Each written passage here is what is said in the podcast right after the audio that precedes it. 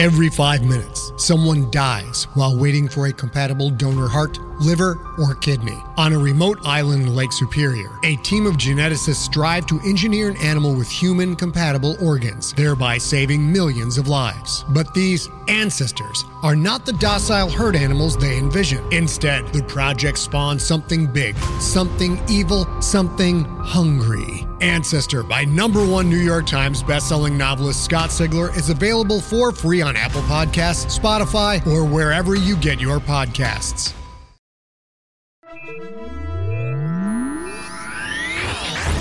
Lightspeed.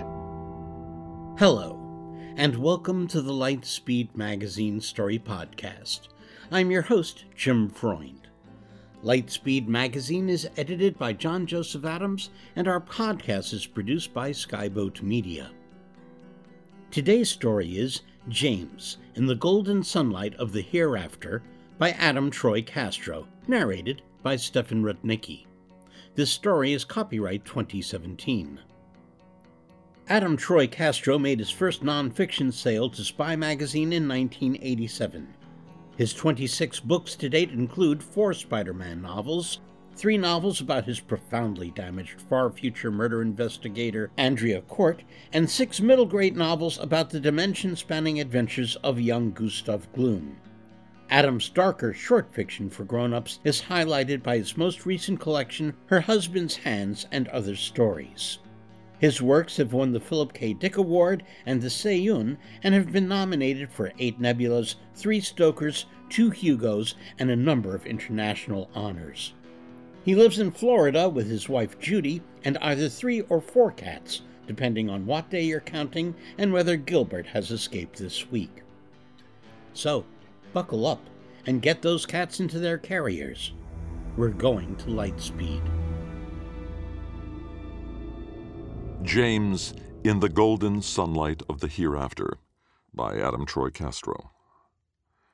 It took James Washington forever, almost literally forever, to remember that his wife and children were as dead as he was. For a while, he barely even realized that he was dead himself. Heaven, for lack of a better word, is bliss. And as anybody who has known euphoria can tell you, bliss doesn't always allow room for rational thought. Bathed by otherworldly radiance, lulled by the music of the spheres, every atom of his being screeching a level of happiness impossible in any terrestrial realm, James was as stupid in the moment as any opium addict has ever been. But the nagging memory of those he had loved marred all this perfection in the same way a single mosquito bite can ruin a perfect weekend in the best tropical resort in the world. The more it itched, the less he could ignore it. And so, after a period of time that may have been longer than civilization had been extant on earth, he managed to ask, Where are they? One of his perfect golden servants murmured, You will be happier if you do not ask. For many lifetimes more, he allowed this to mollify him. The golden servants were beautiful. He knew that they were angels, by all useful definitions of the term. They didn't have wings, and they didn't walk around with little halo rings attached to their heads on sticks, but they were beings of glowing vitality who embodied all the grace and nobility possible in any version of the human form. They were his dedicated caregivers, his wanton lovers, his tireless servants. Given how little his own participation was required of him, they were more than capable of delighting him all on their own. The dedicated gardeners of a crop that consisted of only one flower, himself. They should have been enough. But memory's itch remained persistent. James's car had been T-boned by some lunatic asshole who hadn't even slowed down, not even a little bit, while running the intersection. It came to rest lying on its back, the passenger cabin crushed on two sides, the two adults and two children inside broken in ways that might have already been terminal even before the fire. His own legs, pinned beneath a compressed steering column, were like a pair of meat sacks filled with gravel. His chest was so battered that breath was an exercise in arguing with a chest full of razors. Six year old Keisha was behind him, maddened by agony and fear, screaming for Mommy. But sweet Tish was not answering. And throughout this, little Ty was not crying the way a toddler in a car seat should have been. He was just silent. And despite waves of unimaginable agony, James had felt his sanity cracking from the understanding of what that likely meant. Then tongues of bright orange began to erupt from the upholstery. The afterlife had been kind enough to edit out the rest. Where are they? Those responsible for maintaining him in an eternal state of joy turned down the music, diluted the perfume, drew the shades on the euphoric lamps, and led him from the chamber dedicated to sustaining him in an eternity of bliss to some sort of balcony, where for a while he was stupefied all over again by the skyline of the Creator's capital city. Imagine Paris or Manhattan if there were no ugly parts, and every glittering light was part of the substance of God. Now, wipe away your feeble imaginings, because it is by infinite orders of magnitude greater than any being shackled to earthly existence can summon. That's what his new home was like.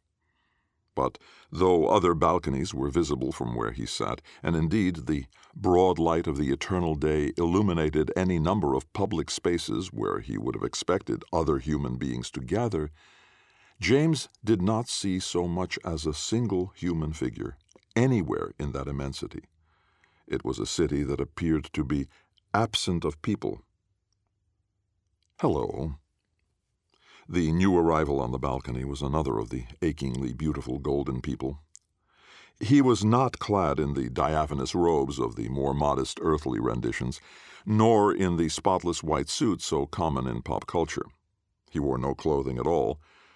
But though he had a magnificent set of earthly equipment, this was not coupled with any sense that he was naked. It was just his nature, sans artifice, and his dangling immensity was neither homoerotic nor confrontational, just part of the truth of who and what he was. James said, Who are you? The Blessed has not seen fit to provide your humble servant with a name.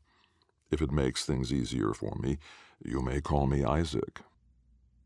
James was still too drugged from heaven's ministrations to manage more than a bland reiteration. Isaac, then, but who are you? Isaac sat down opposite him and regarded him with a combination of infinite patience and infinite sadness. The closest word to your earthly experiences is concierge. It is my privileged duty to serve as your advocate in any disputes you might have with the accommodations offered by a loving God. Laying eyes on Isaac was not like staring at the sun but it was close. There was just too much beauty there. So much more than the human eye, even the human eye adapted for the afterlife, was capable of perceiving. Out of self preservation, James averted his gaze toward the streets below. They were still spotless, uncontaminated by so much as a single moving figure. They were so empty that for the very first time he felt uneasy. People are Imperfect, Isaac said. What? I answer your unspoken question. People are imperfect. Good people mean well, but they argue, they fight. They force you to contain your preferences to humor theirs. They have bad breath and BO. Many who come here try to be social, seeking out others for stimulating conversation, romance, and joint ventures of mutual interest. We've seen our share of stratego tournaments. But these are all things that come to pall when existence is asked to last forever. It is one reason the eternal, those who stay, tend to the solitary. And why would they not, James? Next to the pleasures we offer, a social life is redundant. James considered this. In the chamber where the Golden had dedicated themselves to servicing him, playing their music for him, applying their oils to his skin, inciting every millimeter of his self that was capable of feeling pleasure to heights he had never imagined. He had lost time and radiated contentment from every pore. No, loneliness, the need for companionship among his fellow human beings, had not been a problem. But now that the memories of those he'd left behind had intruded, he could not blithely put them aside. What about my family? Oh, James, don't ask me that question. He felt something tearing at the edges of his happiness. Tell me. You're the only one, out of anybody you ever cared about, who ever made it. Everybody else suffers eternal torment in hell. Whereupon heaven knew a sound it knew too often, from too many of those who made it there, the anguished screams of one who had made it to that blessed place while leaving loved ones behind. How could James retreat to the ministrations of heaven's eternal joy after that? Truth to tell, it was distressingly easy. Imagine the most cliched cautionary tale beloved by those who seek to warn others about the dangers of recreational drugs. In this fable, a young mother, kind and good and with only the best and most loving intentions toward her child, indulges herself when she thinks it safe and gets high. Lost in her induced haze, she hears her daughter crying for help, but cannot muster the mental energy to interpret what that sound means. Lost in her induced haze, she hears those calls become violent thrashing. Lost in her induced haze, she relaxes when those sounds turn to silence. It is only when the effects of the narcotic recede that she wanders into the bathroom and finds that her child has drowned in the tub while she herself lazed in stupor. Now imagine that the narcotic of the fable is not a mere chemical, but the radiant adoration of the divine, experienced in a realm where all earthly concerns, like the horror a man just naturally feels at the unimaginable suffering of those he loves, are distant and beyond his capacity to worry about. Imagine that the divine will is bent to making that man forget all about it. And remember that for all his best qualities as a father, he still only possesses the limited will of a mortal. You can understand why, faced with knowledge too terrible to be borne, James could not be blamed for fleeing back into the infinite consolations of the chamber he'd just left losing himself into the massaging caresses of those whose merest touch could make his every cell erupt with spasms of delight greater than the sum total of every honeymoon night experienced by every loving couple since the dawn of the civilization he'd known. It is far more impressive that, in less than the time it would take some earthly mountains to crumble to dust, James was still able to drag himself away from their attentions and return inconsolable to that balcony where Isaac was still waiting to answer his questions. Like a gentle old country doctor imparting the news that there is no point in a given patient making plans for New Year's, or that creeping paralysis will soon leave him a motionless figure who will need to be turned regularly to avoid bed sores or that the recent forgetfulness that has left him groping for the names of old friends will soon grow to encompass all he knows of this life, including who he is and where he lives, Isaac never raised his voice, never condescended, never delivered a soul crushing detail until the last one had already been weighed and accepted. He many times said that he was sorry, and that he deeply regretted having to share his terrible knowledge. He was practiced, of course, having had to say it before. But if the test of how well any being has learned how to share such bad tidings is how little the recipient comes to hate him in the process, this was a test that the Golden Man passed. For while James was left devastated by what he learned, he did not in the process come to hate the Golden Man at all. The cruel truth Isaac shared with him was that the rules of virtue, as mankind had always understood them, had always been far subtler, far more subjective to the whims of the divine than any terrestrial sermon could have portrayed. Even now, it would have been a waste of time to even try to explain it to him. Imagine having a great legal mind and trying to explain the laws of inheritance to a dog. You can't. The most you can manage in teaching that creature the rules of right and wrong is getting it to comprehend a few basic prohibitions against pooping on rugs. So it was with man. In truth, the Ten Commandments were irrelevant. The Golden Rule was whimsy. Everything said by the carpenter from Nazareth or any of his peers in the salvation business had been a very rough approximation, ventured only because the actual requirements were literally impossible to explain in terms mortals could understand.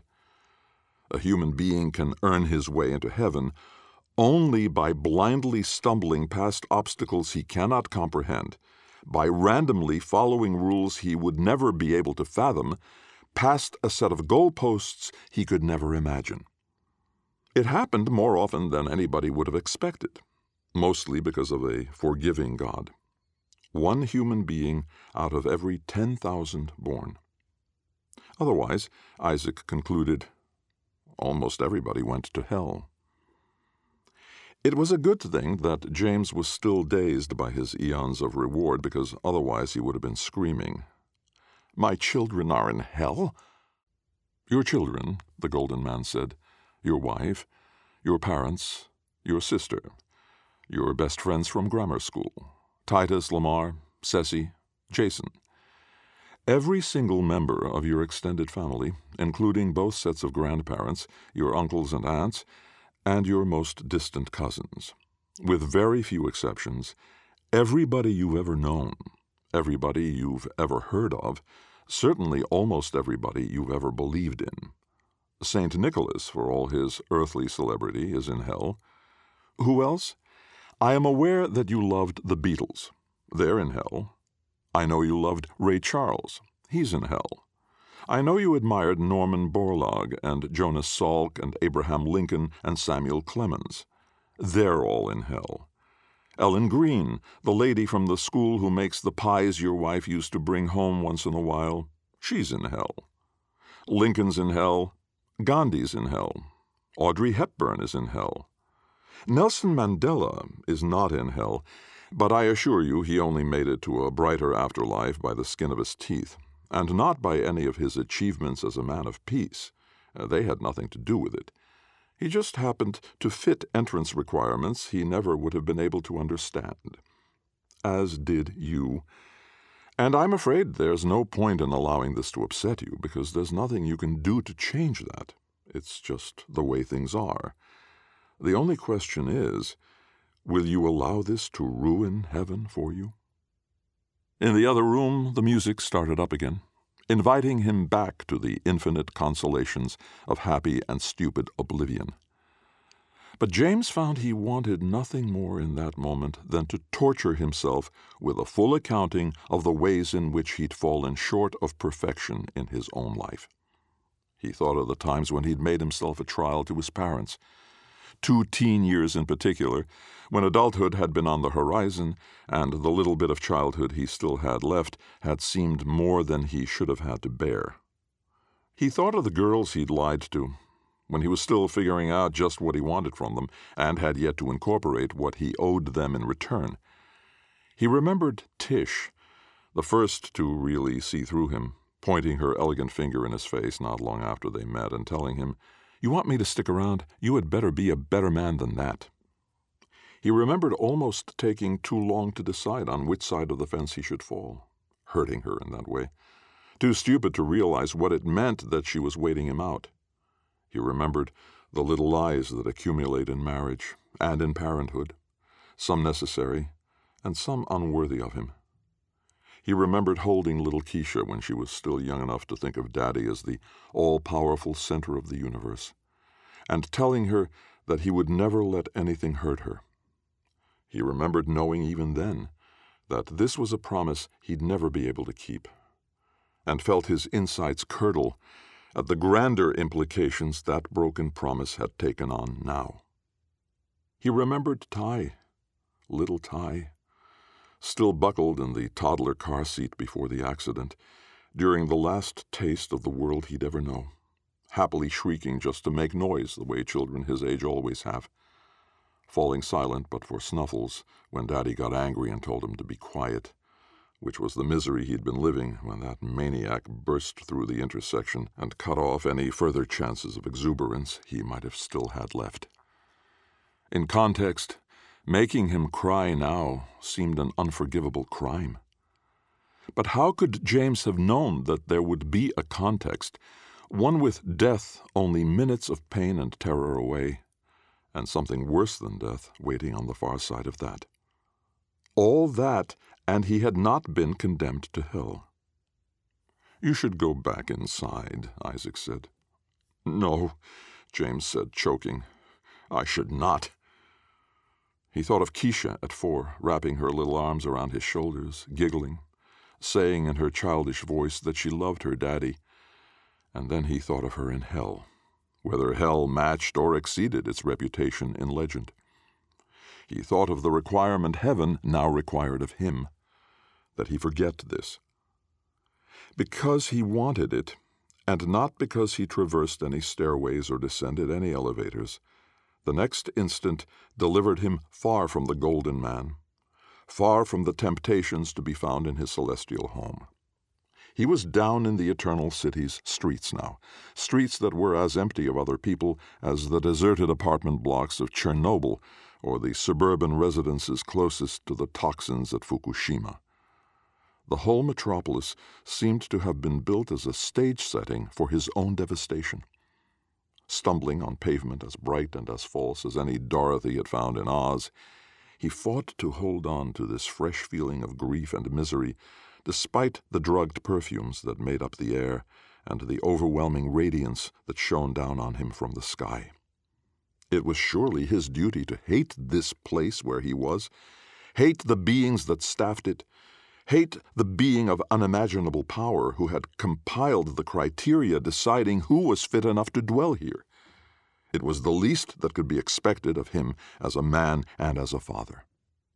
But denying all the power urging him back to joy was as impossible as trying to blot out the direct light of the midday sun with nothing but that thin strip of flesh known as the human eyelid.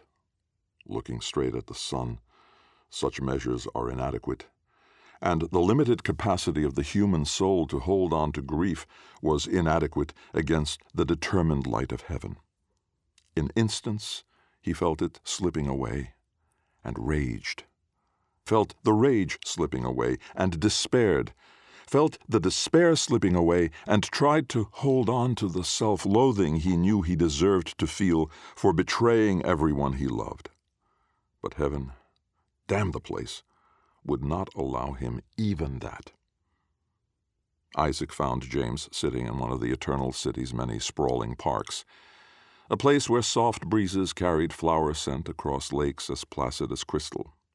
James sat alone on the grass, hugging his knees with both arms. He was happy, but twitching just enough to reflect the failing war he fought with everything that urged him toward an unwanted sense of contentment. James said, I'm a terrible person. By the standard of heaven, of course you are. I don't want to be here if everybody I've ever loved is suffering. You will have plenty of time to get over it. James felt himself beam. He felt himself glow.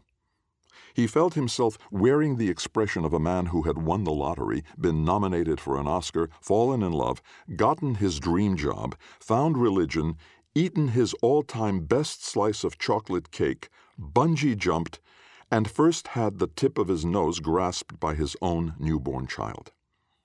He knew this, and it cost him serious effort to contort his beatific mask into a frown. I'm sorry, but I'm not sitting still for this. You will either take me to talk to God, impossible. Nobody gets to talk to God. Or you will bring me to them, Nothing is denied in heaven, or at least it seemed almost nothing. And so, faced with a direct command, Isaac produced a vehicle for the journey, a palanquin for a visit to hell. It was a plush throne in a sealed transparent bubble, where the anesthetic scents of heaven were recycled via some means not far removed from that which once kept the most recent strains of viral misery recirculating through the air pressurized atmosphere sustaining airline passengers. All while the joyous hymns to the infinite majesty of the universe kept playing in the background, at a volume he was not allowed to lower for his own good. It kept him serene during the journey, even as the golden streets fell far away and the skies began to darken. First, to the gray of approaching thunderstorms, then to the sickly black of a topsoil whipped loose by cyclones, then finally to a look like bile finger painted over a fresco of stacked corpses. Hell turned out to be much larger than heaven. There were outskirts, inhabited by filthy, teeming masses too numerous for the land they occupied, who fought an eternal war, slashing at one another with razors to cut themselves a bit of standing room before the press of humanity trampled them underfoot.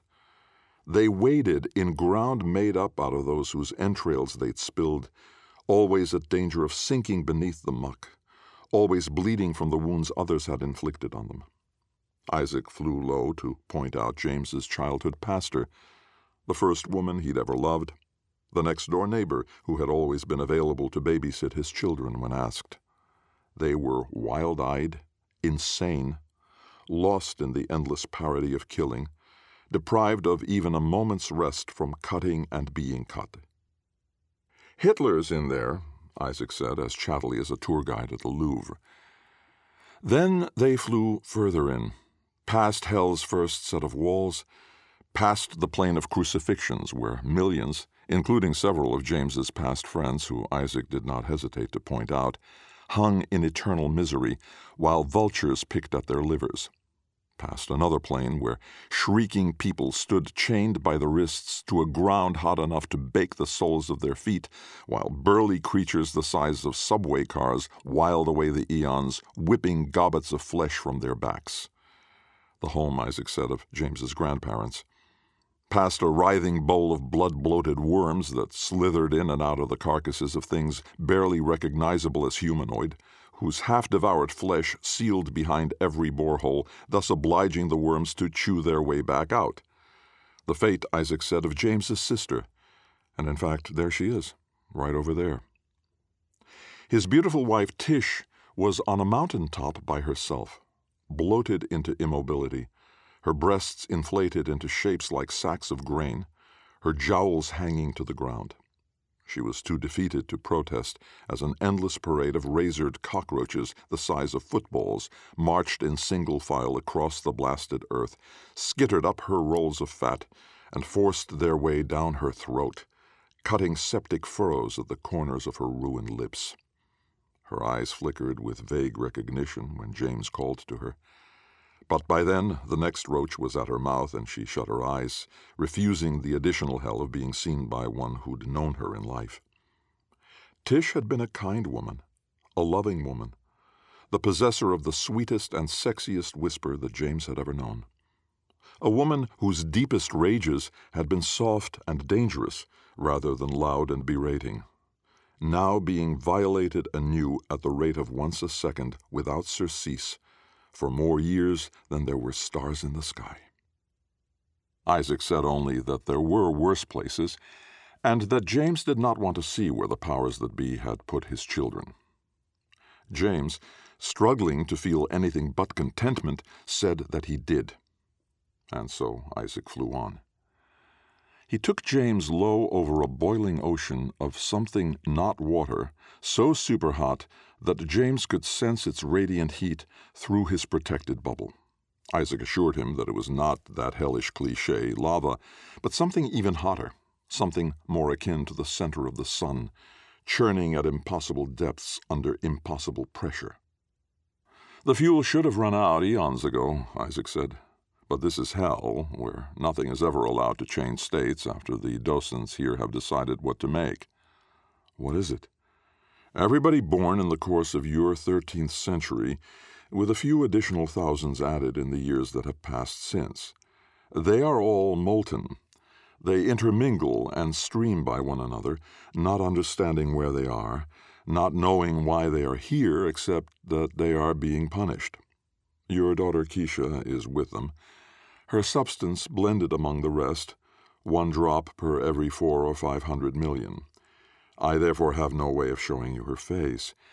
But I should tell you that she discerned no real difference between burning alive in your wrecked automobile and burning where she is now, and therefore failed to notice the brief intermission that marked her death. She still cries your name, asking you to make it end. Do you have any questions? The trembling James had none. And so Isaac flew on, leading him past any number of similar atrocities, until they reached the special mountain top that had been reserved for his little boy, Ty. This was the only revelation that got past the numbness that had been inflicted on him by heaven. James saw what had been done, and hurled himself against the walls of the bubble, hammering at the walls, and screaming obscenities at an afterlife that had ever allowed things like this to exist. His heart shattered into more fragments than he could have thought it could hold, and his mind shattered into more. And the voice he would have spent damning heaven was instead spent burbling incoherent noises, which just happened to be the only eloquence possible. Given the ability, he would have shattered the bubble and leaped into hell, grateful for the chance to mingle his pain with so many others. But he did not have the ability or the chance. The bubble filled with soothing mists, and Isaac brought him home. This was the moral that itched at him during the few scattered moments of coherent thought that his bruised soul was still able to muster over the many years that followed. Heaven is as corrupting in its own way as they tell you the devil is supposed to be. The human animal, or even just that part of the human animal that can make its way to heaven, is hardwired to prefer reward to punishment. Reward is feeling secure, cared for, happy, and undisturbed by any suffering that may be taking place elsewhere. It can be just being oblivious. Punishment can be just having what you'd rather not know shoved in your face when the truth you cannot bear sits to your left like a sharp edge that cuts you if you ever forget and turn that way, you soon learn not to turn to your left. You retreat in the other direction, the padded one, the one that coos to you, the one that plays the soft music and summons pleasure, that makes everything good, even when that good should be overwhelmed by a far more encompassing bad. You try to make that enough. But sometimes even that escape proves inadequate, and you push away the ancient beings tasked with anticipating your every whim. You make your way back to heaven's deserted streets, pursued by the lulling melodies that insist on comforting you, wherever you try to find the shadows that better fit the way you know you should feel. You close your heart to the sincerity of your Creator's boundless love and your soul to the effervescent breezes that bathe you in more adoration with their every touch. You hammer boards over your unwanted feelings of well being and joy, and you find that one spark of resentment and injustice, and you fan it into an open flame that is little more than a wisp at first, but that nevertheless remains defiant in that it can even exist in this place where such fury should not be able to survive. You make your way to one of the parks where you sit beside one of those mirrored lakes, and you find enough rebelliousness inside you to toss a stone. It lands in the middle of the water with an audible kerplunk, but no ripples spread from the site. Of course, ripples are disturbances. Ripples cannot be born. They are what makes the measurement of a placid surface possible, but this is a place that cannot tolerate any state but the placid, that insists on preserving the illusion of peace even when the perfection is a lie. For a long time, merely acknowledging this with your regular visits to the park is enough. You are human enough to keep returning to those responsible for your induced state of happiness, because they are the only possible escape from what you know and can do nothing about. But even as you do, that wisp of a flame keeps growing, and you know you're approaching the day when you can no longer control it with comforting lies. And inevitably, that day came. James walked the golden streets, closed to heaven's consolations, indeed immune and resentful of them, his eyes stony and incapable of tears. From time to time, a golden servant approached him with blandishments, offers of rewards that once he would have chewed open a vein to receive. He listened to the offers, and each time he shook his head, cold in his rejection of their kindness. Some of the golden fell back as if slapped. He realized that his dissatisfaction hurt them, and he made the journey to his habitual brooding place in what amounted to a rampage. Every no thanks filling him with such savage glee that for a time he found some satisfaction there, until realizing that this was only enabling them to serve him by other means. It was while he sat on the shore, stewing and unable to think of what he should do next, that he became aware of his old guide Isaac standing behind him. Isaac said, We want you to be happy. James did not turn to meet his eyes. Fuck you. The golden man sighed, which startled James, for it was the first time he had heard any sound like that from one of Isaac's kind. The angel sat down beside him regarding the clear surface of the lake with the same seeming helplessness that James had long since experienced at the sight, and could only offer a petulant, They're damned. I don't give a shit, James told him. Undamn them. Bring them here and make up for everything they've been through. It can't be done. You must understand. They carry the taint of hell upon them. If they so much as set foot on any ground belonging to heaven, the corruption will spread everywhere they touch. The streets will crumble, the gardens will wither. Any of my kind who encounter them will be infected with the darkness, rendered useless to heaven, and good for no other purpose other than being sent down to hell and set to work as tormentors. They will all have to endure an eternity of assisting in the torment.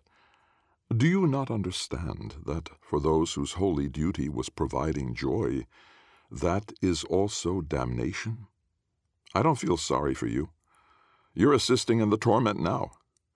Bring them to me. Assuming that we could even transport them out of hell, we are by our nature physically incapable of assisting them. You know this.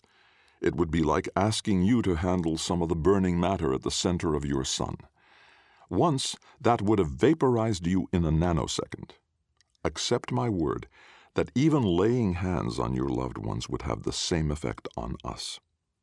I accept that, James said, and it makes no difference. Heaven is supposed to make me happy from now until the end of time.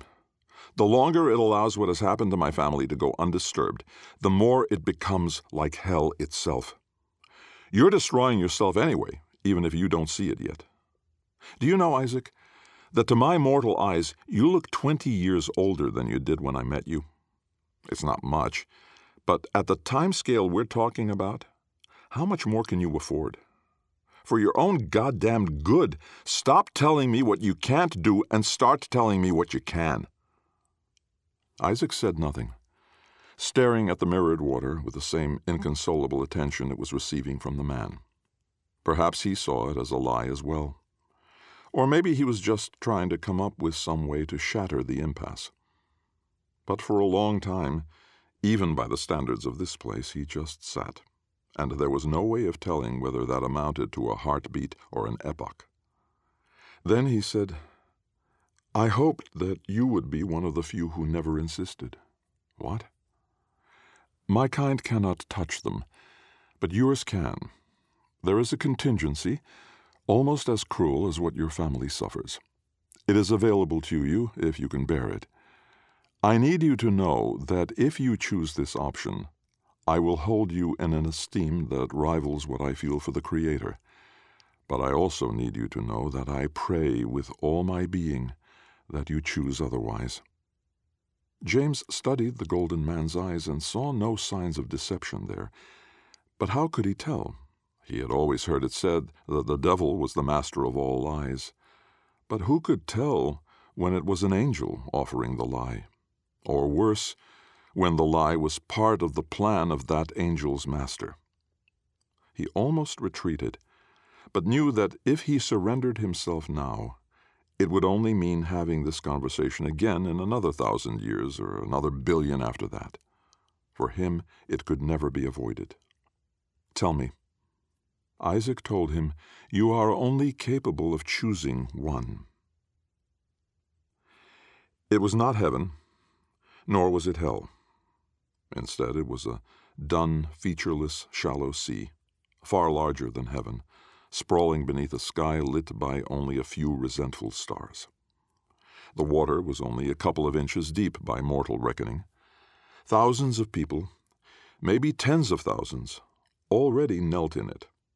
They did not look at each other, and they did not converse, but rather addressed their full attention forever to the various shapes lying broken and twisted and burnt in the water, shapes that writhed and moaned and sometimes cursed the kneeling ones in the manner one would expect from those to whom even the slightest touch meant unbearable pain.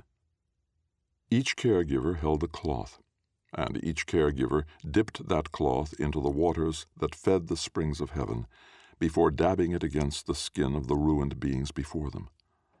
No touch seemed to help much, but then the rate of healing always reflects the scale of the original hurt.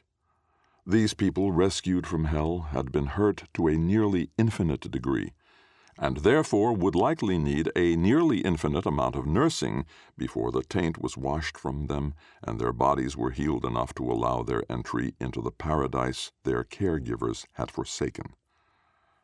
James offered his choice between everybody he'd ever loved. Could have pulled out his parents, or any of his friends, or Tish, or any of the other women he'd loved or his sweet Keisha. Anyone, really. It had taken him an unbearable length of time just to get over the idea that choosing any one would mean betraying all the rest, even longer to figure out who he would kneel before and try to heal, until even the stars were rumors forgotten for eons. But in the end, there had only been one choice, the one whose suffering had seemed most disproportionate to his innocence. What was left of Ty, after everything they'd done to him, was not recognizable as a little boy. He was broken and twisted, and parts of his flesh crackled like burnt parchment when he moved. His gaze was no longer innocent. But as James touched the cloth to his skin, some of hell's grease seemed to come off. Some of the corruption at the surface seemed to turn watery, dissolving in the thin bath his father had arranged. For James it was hard to imagine, but not beyond all possibility, that with enough attention he might one day be clean. It was heartbreaking and unrelenting labor. But since when had love been anything but? James dipped his cloth in the water again, moaned a little at the thought of all those remaining, who he had not been able to pull out, whose own circumstances he might never be able to address, unless he summoned the fortitude to keep going whenever Ty was better. He wept for them, and his tears fed the waters. Maybe that was what made them so therapeutic. But that kind of thinking, like any kind of thinking, was just a distraction from the job at hand. He dabbed again at his son's ruined flesh. And again, weeping each time for the many he was not yet able to help resolute each time in his renewed attention to the one he could. He could only wish that Isaac had not told him it would be possible to declare the task too overwhelming and return to heaven without penalty at any time. It was a thought that would be coming up all too many times in the eternity that awaited. But he knew what would keep him resistant, and it was not so much his love for his boy. It was the sheer revulsion he now felt for any further acquiescence to the place where the virtuous received their reward.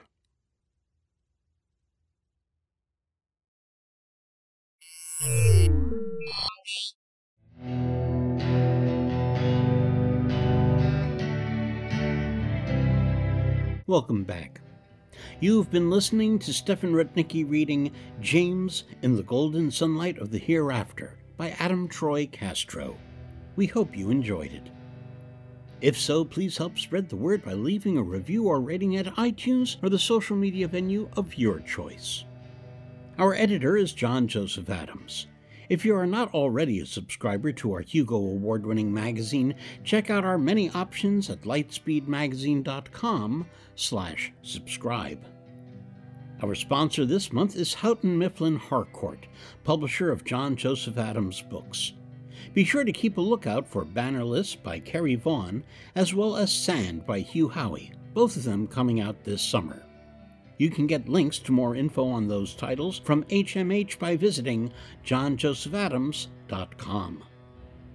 Skyboat Media, the most respected independent audio production team on the West Coast, produces the stories for this podcast. They are headed by the Audie and Grammy Award winning narrators Stefan Rudnicki and Gabrielle de Cuir. Be sure to check out their website at skyboatmedia.com. Music and sound logos are composed and performed by Jack Kincaid.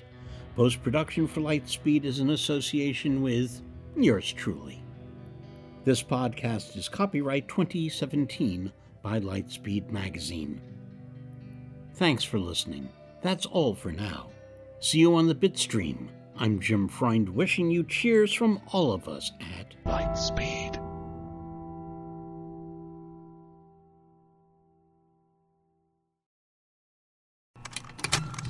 Contained herein are the heresies of Radolf Burntwine, erstwhile monk turned traveling medical investigator. Join me as I uncover the blasphemous truth of a plague ridden world that ours is not a loving God, and we are not its favored children. The heresies of Radolf Burntwine, coming January 2nd, wherever podcasts are available.